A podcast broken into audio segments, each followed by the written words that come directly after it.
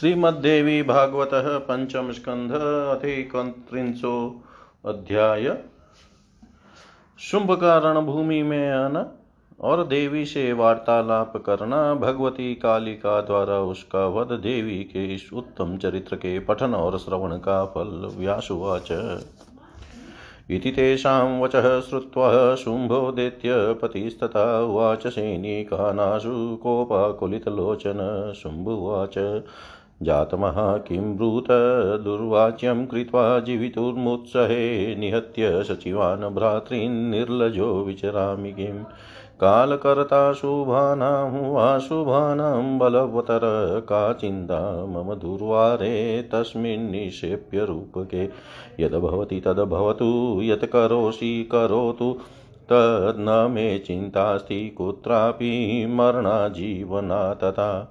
सकालोऽप्यन्यथा कर्तुं भावितो नेशते क्वचित् न वसति, न पर्जन्य श्रावणे मासि सर्वथा।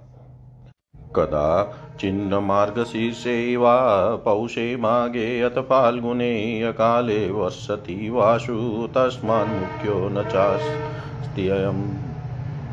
कालो निमित्तमात्रं तु देवं हि बलवत्तरं देवेन निर्मितं सर्वं नान्यथा भवतीत्यद देवमेव परं मन्ये दिक्पौरुषमनर्थकं जेताय सर्वदेवानां निशुम्भोऽप्यनयाहत। रक्तबीजो महाशूरसोऽविनाशं गतो यदा तदाहं कृतिमुत्सर्ज्य जीविताशां करोमि किम्? प्राप्ते काले स्वयं ब्रह्मा परार्धद्वयसंमिते निधनं याति तरसा जगत्कर्ता स्वयं प्रभु। चतुर्युगसहस्रं तु ब्रह्मणे, चतुर्युगसहस्रं तु ब्रह्मणो दिवसे किल पतन्ति भवनात् पञ्च नवचेन्द्रास्तथा पुनः। तथैव द्विगुणे विष्णुर्मरणायोपकल्पते तथैव द्विगुणे काले शङ्करशान्तिमेति च। का चिन्ता मरणे मूढा निश्चले देवनिर्मिते मही मही धराणाञ्च नाशसूर्यशशाङ्कयो जातस्य हि ध्रुवं मृत्यु, ध्रुवं जन्म मृतिस्य च। अध्रुवे अस्मिन् शरीरे तु रक्षणीयं यशस्थिरम् रथो मे कल्प्यतां शीघ्रं गमिष्यामि रणाजिरे। जयो वा मरणं वापि भवत्वद्येव देवत। इत्युक्त्वा सैनिकाञ्चुम्बो रथमास्ताय सत्वर। प्रययावम्बिका यत्र संस्थिता तु हिमाचले। सैन्यं प्रचलितं तस्य सङ्गे तत्र चतुर्विधं हस्त्यश्वरथपादाति संयुतं सायुधं बहु। तत्र गत्वा चले शुम्भ संस्थितां जगदम्बिकां त्रैलोक्यमोहिनीं कान्तां पश्यत सिंहवाहिनीं सर्वाभरणभूषाढ्यां सर्वलक्षणसंवृतां स्तूयमानां सुरेखस्तैर्गन्धर्वयक्षकिन्नरे पुष्पैश्च पूज्यमानाञ्च मन्दारपादपोद्भवे कुर्वाणां शङ्खनीनदं घण्टानादं मनोहरम् दृष्ट्वा तां मोहमगछुम्भकामविमोहित पञ्चबाणाहत कामं मनसा समचिन्तयत्। अहो, रूपमिदं सम्यगहो चातुर्यमद्भुतं। सौकुमार्यञ्च धैर्यञ्च परस्परविरोधियत्। सुकुमारातितन्वङ्गी सद्य प्रकटयौवना चित्रमेतदशो बाला कामभावविवर्जिता। कामकान्ता समारूपे सर्वलक्षणलक्षिता। अम्बिकेयं किमेतत्तु हन्ति सर्वान् महाबलान्। उपायः कोऽत्र कर्तव्यो येन वे मे वशगा भवेत् न मन्त्रा वा मरालाक्षी साधने सन्निधो मम।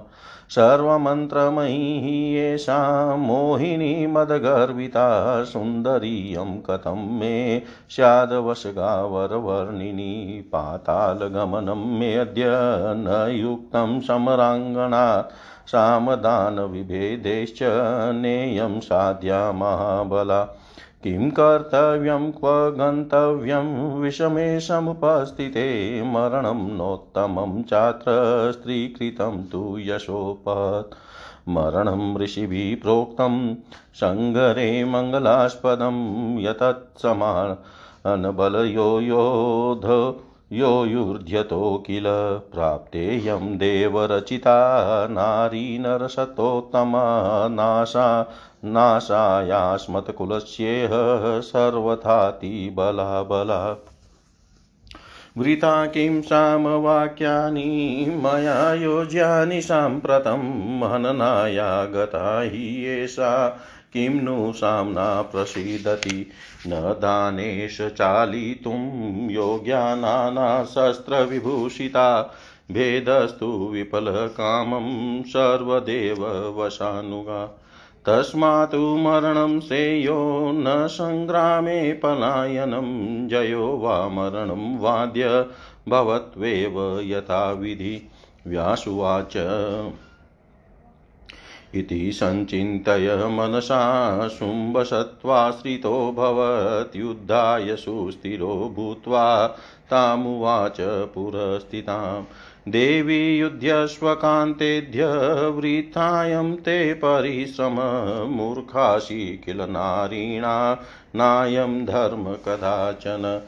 नारीणां लोचने बाणा भ्रुवावेव शरासनम् आवभावास्तु शस्त्राणि पुमालक्ष्यं विचक्षण सन्नाहरचाङ्गरा गोत्ररथश्चापि मनोरथ मन्दप्रजल्पितं भैरी शब्दो नान्य कदाचन अन्यास्त्रधारणं स्त्रीणां विण्णं वन्नमसंशयं लज्जेव भूषणं कान्तेन च गाष्ठर्यं कदाचन। युध्यमाना वरा नारी कर्कशेवाभिदृश्यते स्तनो सङ्गोपनीयो वा धनुषकर्षणे कथम् क्व मन्तगमनं कुत्र गदामादाय धावनं बुद्धिधा कालिका तेऽत्र चामुण्डा परनायिका चण्डिका मन्त्रमध्यस्था लालनेयसुस्वरा शिवा वाहनं मृगराडास्ते सर्वसत्त्वभयङ्कर। वीणानादं परित्यज्य, घण्टानादं करोषि यत् रूपयौवनयो सर्वं विरोधी वरवर्णिनि। यदि ते सङ्गरेच्छास्ति कुरूपा भवभामिनी लम्बोष्टिकुनखी क्रूरा ध्वाङ्क्षवर्ण विलोचना, लम्बपादा कुदन्ती च मार्जारनयनाकृति रूपमास्ताय तिष्ठयुद्धे स्थिरा भव कर्कशं वचनं ब्रूहि, ततो युद्धं करोम्यहम् ईदृशीं शुद्धतिं दृष्ट्वा न मे पाणिः प्रसीदति। हन्तुं त्वां मृगसावाक्षी कामकान्तोपमे मृधे व्यासुवाच इति ब्रुवाणं कामार्तं वीक्षयं तं जगदम्बिका। स्मितपूर्वमिदं वाक्यमुवाच भरतोत्तम। देव्युवाच किं विषीदसि मन्दात्मनकामबाणविमोहित। प्रेक्षिकाहं स्थिता मूढ कुरु कालिकया मृदं चामुण्डया वा कुर्वेते। तव योगे रणाङ्गने प्रहरस्व यथा कामं नाहं त्वामयोद्धु मुत्सहेत्युक्त्वा कालिकां प्राह देवी मधुरया गिरा। जय्योहन्नं कालिके क्रूरे कुरूपप्रियमाह वै व्यासुवाचेत्युक्ता कालिका कालप्रेरिता कालरूपिणी। गदां प्रगृहं तरसा तस्तावाजो कृत्योद्यमा। तयोः परस्परं युद्धं बभुवाति भयानकम्। पश्यतां सर्वदेवानां, मुनीनां च महात्मनां गदामुद्यम्य शुम्भोऽथ जगान कालिकां रणे। कालिकादित्यराजानां गदयान्यन्नदभृशं बम्मजास्य रथं चण्डी गदया कनकोज्ज्वलम्। करान् हत्वा जगानाशु दारुकं दारुणस्वना सपदातिर्गदां गुर्वीं समादाय क्रुधान्वित कालिकाभुजयोर्मध्ये प्रहसन्नहनत्तदा वञ्चयित्वा गदाघातं खड्गमादाय सत्वरा चिच्छेदास्य भुजं शव्यं सायुधं चन्दना चितं सचिन्नबाहुर्विरतो गदापाणिपरिप्लुत अचिरेण समागम्य कालिकामहनत्तदा काली च करवालेन भुजं तस्यात् दक्षिणम्। चिच्छेदप्रहसन्ति सा सगदं किल साङ्गदं कर्तुं प्रापादप्रहारं स कुपितप्रययो जवात् काली चिचेदचरणो खड्गेनास्य त्वरान्विता सचिन्करपादोऽपि तिष्ठतिष्ठेति च ब्रुवन्। धावमानो यया वासु कालिकां विषयन्निव तमागच्छन्तमालोक्य कालिका कमलोपमम् चकर्तं मस्तकं कण्ठाद्रि, चकर्तं चकर्तं मस्तकं कण्ठाद्रु, धीरोगवहं वृषं छिन्ने यशो मस्तके भूमो पपात गिरिसन्निभ, चकर्तं मस्तकं कण्ठाद्रुधीरोगवहं वृषं छिन्ने यशो मस्तके भूमो पपात गिरिसन्निभ प्राणाविनिर्युयु प्राणाविनिर्ययुस्तस्य देहादुत्क्रम्य सत्वरं गताशुं पतितं दैत्यं दृष्ट्वा देवासवासवा तुष्टुभुस्तां तदां देवीं चामुण्डां कालिकां तथा बभूवार्ताः शिवास्तत्र दिशश्च विमला बभूव चाग्नयोः मे प्रदक्षिणशिखाशुभातशेषाश्च ये दैत्या प्रणम्य जगदम्बिकाम्। त्यक्त्वा युधानि ते सर्वे पातालं प्रययुनृप एतते सर्वमाख्यातं देव्याश्चरितमुत्तमम्। शुम्भदीनां वधं चेव सुराणां रक्षणं तथा एतदाख्यानकं सर्वं पठन्ति भुवि मानवा। शृण्वन्ति च सदा भक्त्या, ते कृतार्था भवन्ति। अपुत्रो लभते पुत्राणि धनश्च धनं बहु। रोगी च मुच्यते रोगात् सर्वा मानवाप्नुयात्। शत्रुतो न भयं तस्य य इदं चरितं शुभं। शृणोति पठते नित्यं, मुक्तिमाञ्जायते नर। शृणोति पठते नित्यं, मुक्तिमाञ्जायते नर। व्यास जी बोले, उन सैनिकों का यह वचन सुनकर क्रोध से आकुलित नेत्रों वाले दानवराज शुंभ ने उनसे तुरंत कहा शुंभ बोला, हे मूर्खों, तुम सब खोटी बात क्यों बोल रहे हो? तुम्हारे वचनों को मान कर मैं भला अपने जीवन की रक्षा क्यों करूँ? क्या अपने सचिवों तथा भाई बंधुओं का वध करा कर मैं निर्लज बनकर विचरण करूँ? प्राणियों के शुभ अथवा शुभ का करता जब एकमात्र वही अति बलवान काल है तो मुझे चिंता क्या? क्योंकि परोक्ष रूप से सब पर शासन करने वाला वह काल टाला नहीं जा सकता। जो हो रहा है वह होता रहे, तथा काल जो कुछ भी कर रहा है उसे करता रहे। अब तो मुझे जीवन तथा मृत्यु के विषय में किसी भी प्रकार की चिंता नहीं है। वह काल भी भवितव्यता को मिटा सकने में समर्थ नहीं है। ऐसा भी होता है कि सावन के महीने में मेघ सदा नहीं बरसते। अपितु कभी कभी अगहन पौष माघ तथा फाल्गुन में असमय ही तेज वृष्टि होने लगती है। अतएव समस्त कार्यों में काल ही प्रधान नहीं है। काल तो निमित्त मात्र है, अपितु इसकी तुलना में देव अधिक बलवान है। सब कुछ देव निर्मित है, इसके विपरीत कुछ नहीं होता।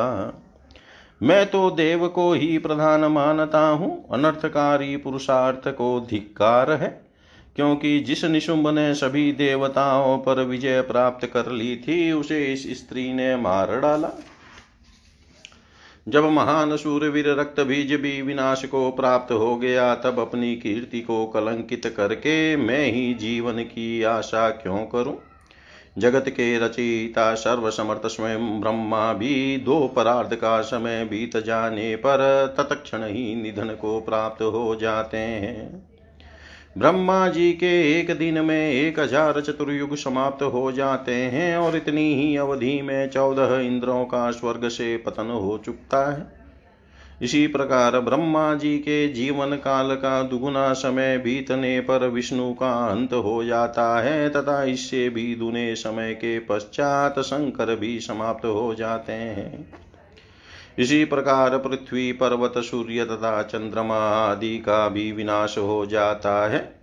तब हे मूर्खों, देव की बनाई हुई इस अटल मृत्यु के विषय में क्या चिंता है?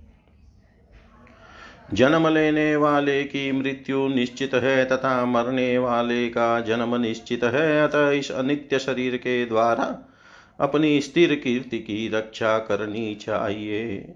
शीघ्रता पूर्वक मेरा रथ तैयार करो, मैं सम्रांगन में जाऊँगा। विजय अथवा मरण प्रारब्धानुसार जो भी होने वाला हो, वह आज ही हो जाए। सैनिकों से ऐसा कहकर वह शुंभ तुरंत रथ पर सवार होकर हिमालय की ओर चल दिया, जहाँ भगवती विराजमान थी।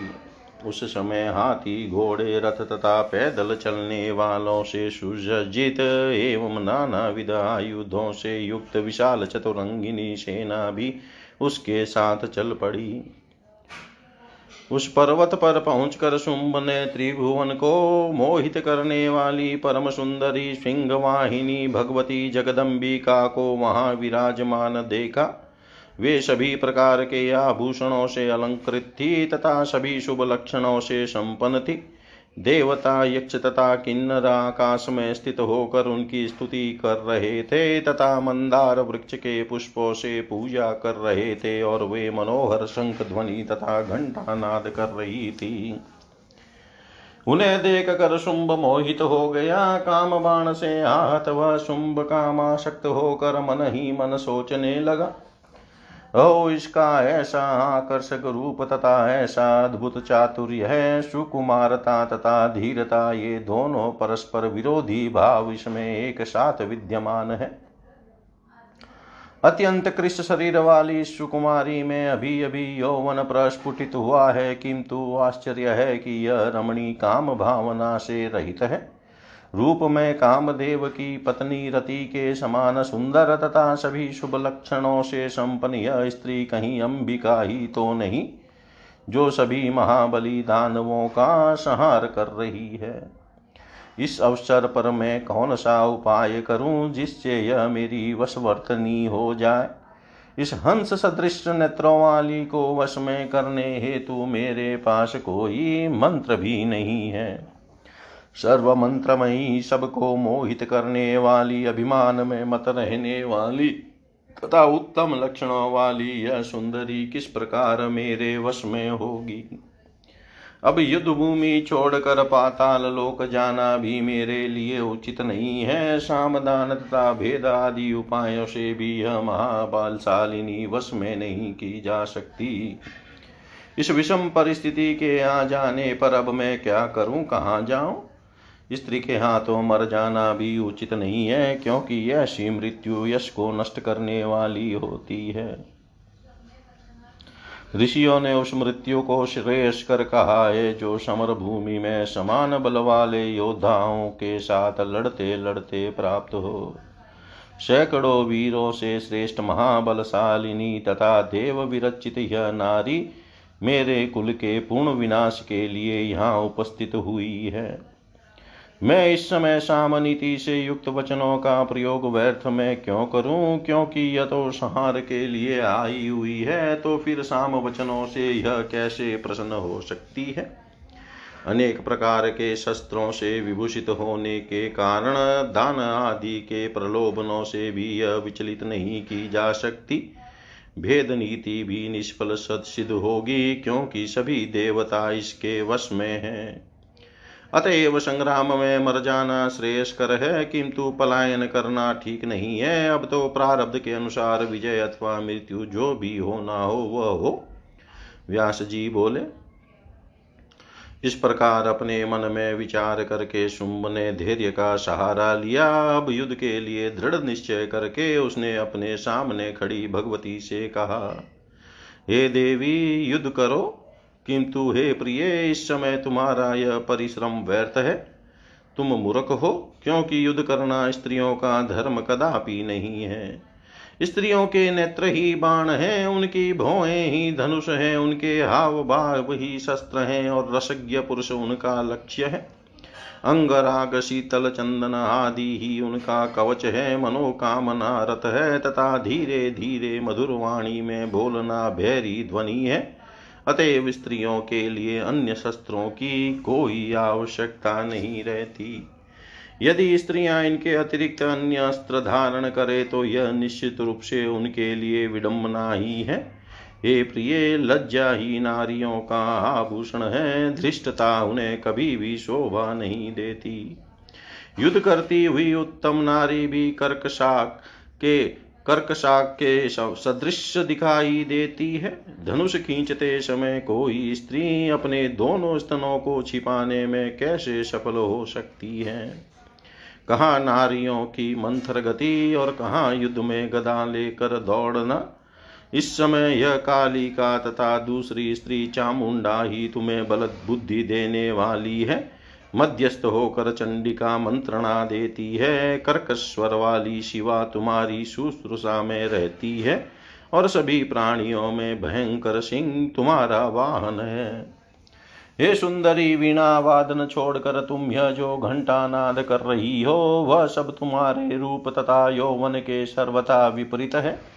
हे भामिनी, यदि युद्ध करना ही तुम्हें अभिष्ट है तो तुम सर्वप्रथम लंबे होठों वाली, विचित्र नखों वाली कुर स्वभाव वाली, कौए जैसी व जैसे वन वाली, विकृत आँखों वाली, लंबे पैरों वाली, भयंकर दांतों वाली और बिल्ली सदृश नेत्रों वाली कुरूप स्त्री बन जाओ। ऐसा ही विकराल रूप धारण करके तुम युद्ध भूमि में स्थिरता पूर्वक खड़ी हो जाओ और कर्कश वचन बोलो तभी मैं तुम्हारे साथ युद्ध करूँगा, क्योंकि हे मृक्षावक सदृश नेत्रों वाली, हे रतितुल्य सुंदरी, सुंदर दांतों वाली, ऐसी रमणी को देख कर तुम्हें युद्ध में मारने के लिए मेरा हाथ नहीं उठ पा रहा है। व्यास जी बोले, हे वंशियों में श्रेष्ठ जन में जय उस कामातुर शुंभ को ऐसा बोलते देख कर भगवती जगदम्बा मुस्कुरा कर यह वचन कहने लगी। देवी बोली हे मंद बुद्धि, काम बाण से विमोहित होकर तुम इस प्रकार विषाद क्यों कर रहे हो? हे मूड तुम पहले काली का अथवा चामुंडा के साथ ही युद्ध कर लो। ये दोनों देवियाँ ही समरांगन में तुम्हारे साथ युद्ध करने में पूर्ण समर्थ हैं। मैं तो केवल दर्शक बनकर खड़ी हूँ। तुम इन दोनों पर यथेच प्रहार करो। मैं तुमसे लड़ने की इच्छा नहीं करती। शुंभ से ऐसा कहकर भगवती ने मधुरवाणी में कालिका से कहा, हे क्रूर काली के कुरुपा के साथ लड़ने की इच्छा वाले, इस दानव को तुम युद्ध में मार डालो। व्यास जी बोले, भगवती के इस प्रकार कहने पर काल रूपिणी कालिका काल से प्रेरित होकर बड़ी तेज़ी से तत्काल गदा उठाकर सावधानी पूर्वक रण में खड़ी हो गई। इसके बाद सभी देवताओं, मुनियों और महात्माओं के देखते देखते उन दोनों में अतीव भीषण युद्ध प्रारंभ हो गया। शुंभ ने अपनी गदा लेकर उससे कालिका पर प्रहार किया। भगवती कालिका भी अपनी गदा से दैत्यराज शुंभ पर तेज प्रहार करने लगी। भयानक स्वर वाली चंडी ने गदा से उस दैत्य को स्वर्णमय चमकीले रथ को चूर चूर कर डाला और शुंभ का रथ खींचने वाले गधों को मार कर उसके सारथी को भी मार डाला। अब क्रोध में भरे हुए शुंभ ने अपनी विशाल गदा लेकर अटहास करते हुए पैदल ही पहुँच कर कालिका की दोनों भुजाओं के मध्य भाग वक्ष स्थल पर प्रहार किया। तब कालिका ने उसके गदा प्रहार को निष्फल करके शीघ्रता पूर्वक तलवार उठाकर शुंभ के चंदन चर्चित तथा आयुध युक्त बाएँ हाथ को काट दिया। हाथ कट जाने पर तथा रथ विहीन होने के बावजूद भी रक्त से लथपथ वह शुंभ हाथ में गदा लिए हुए शीघ्रता पूर्वक कालिका के पास पहुँच कर उनके ऊपर प्रहार करने लगा। तब काली ने अपने करवाल तलवार से उसके गदा युक्त तथा बाजू बंद से सुशोभित दाहिने हाथ को हँसते हँसते काट डाला। इसके बाद वह शुंभ कुपित होकर काली का पर पैर से प्रहार करने के लिए शीघ्रता पूर्वक आगे बढ़ा। तभी कालिका ने अपनी तलवार से तुरंत उसके दोनों पैर भी काट डाले। हाथ पैर कट जाने पर भी ठहरो ठहरो ऐसा कहता हुआ वह शुंभ कालिका को भयभीत करते हुए वेग पूर्वक दौड़ता वहाँ उनकी ओर बढ़ा।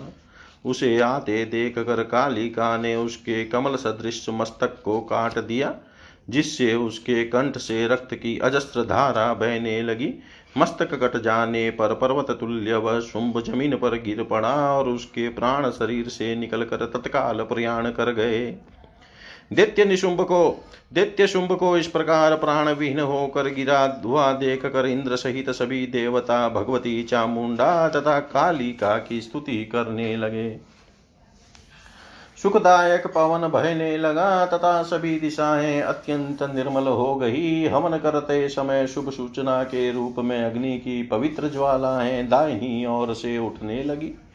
हे राजन, जो देव जो दानव मरने से बच गए थे, वे सभी जगदम्बिका को प्रणाम करके अपने अपने आयुध त्याग कर पाताल चले गए।